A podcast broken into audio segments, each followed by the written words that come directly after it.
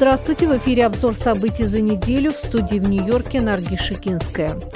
В приютах Ближневосточного агентства по оказанию помощи палестинским беженцам «Бапор» находится в четыре раза больше людей, чем позволяет вместимость помещений.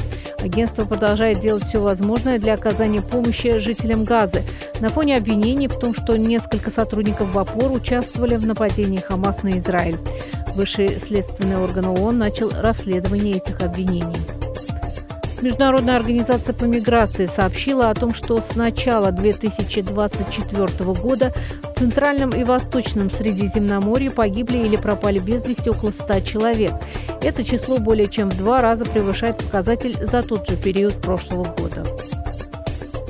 Всемирная метеорологическая организация подтвердила новый температурный рекорд почти в 49 градусов Цельсия для континентальной Европы, зафиксированный в Италии 11 августа 2021 года.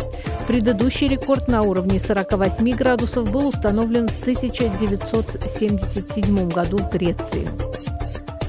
Верховный комиссар ООН по правам человека призвал к значительному увеличению финансирования вверенного ему управления в этом году.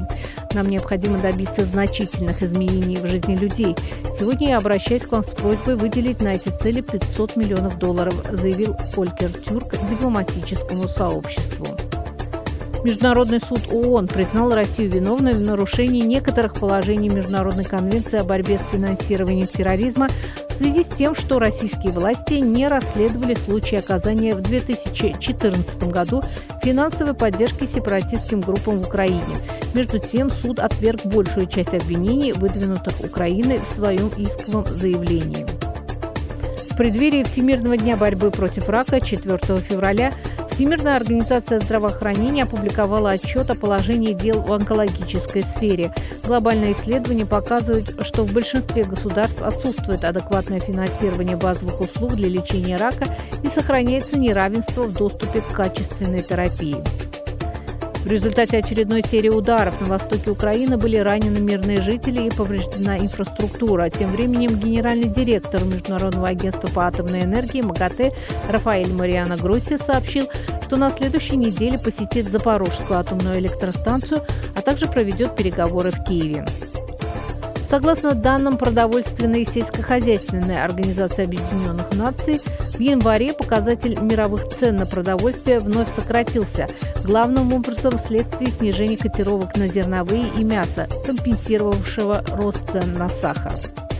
Всемирная продовольственная программа сообщила, что с острой нехваткой продовольствия сталкиваются почти 18 миллионов жителей Судана. В ООН призывают стороны конфликта в Судане немедленно предоставить гарантии безопасности, чтобы гуманитарные сотрудники могли доставить помощь нуждающимся.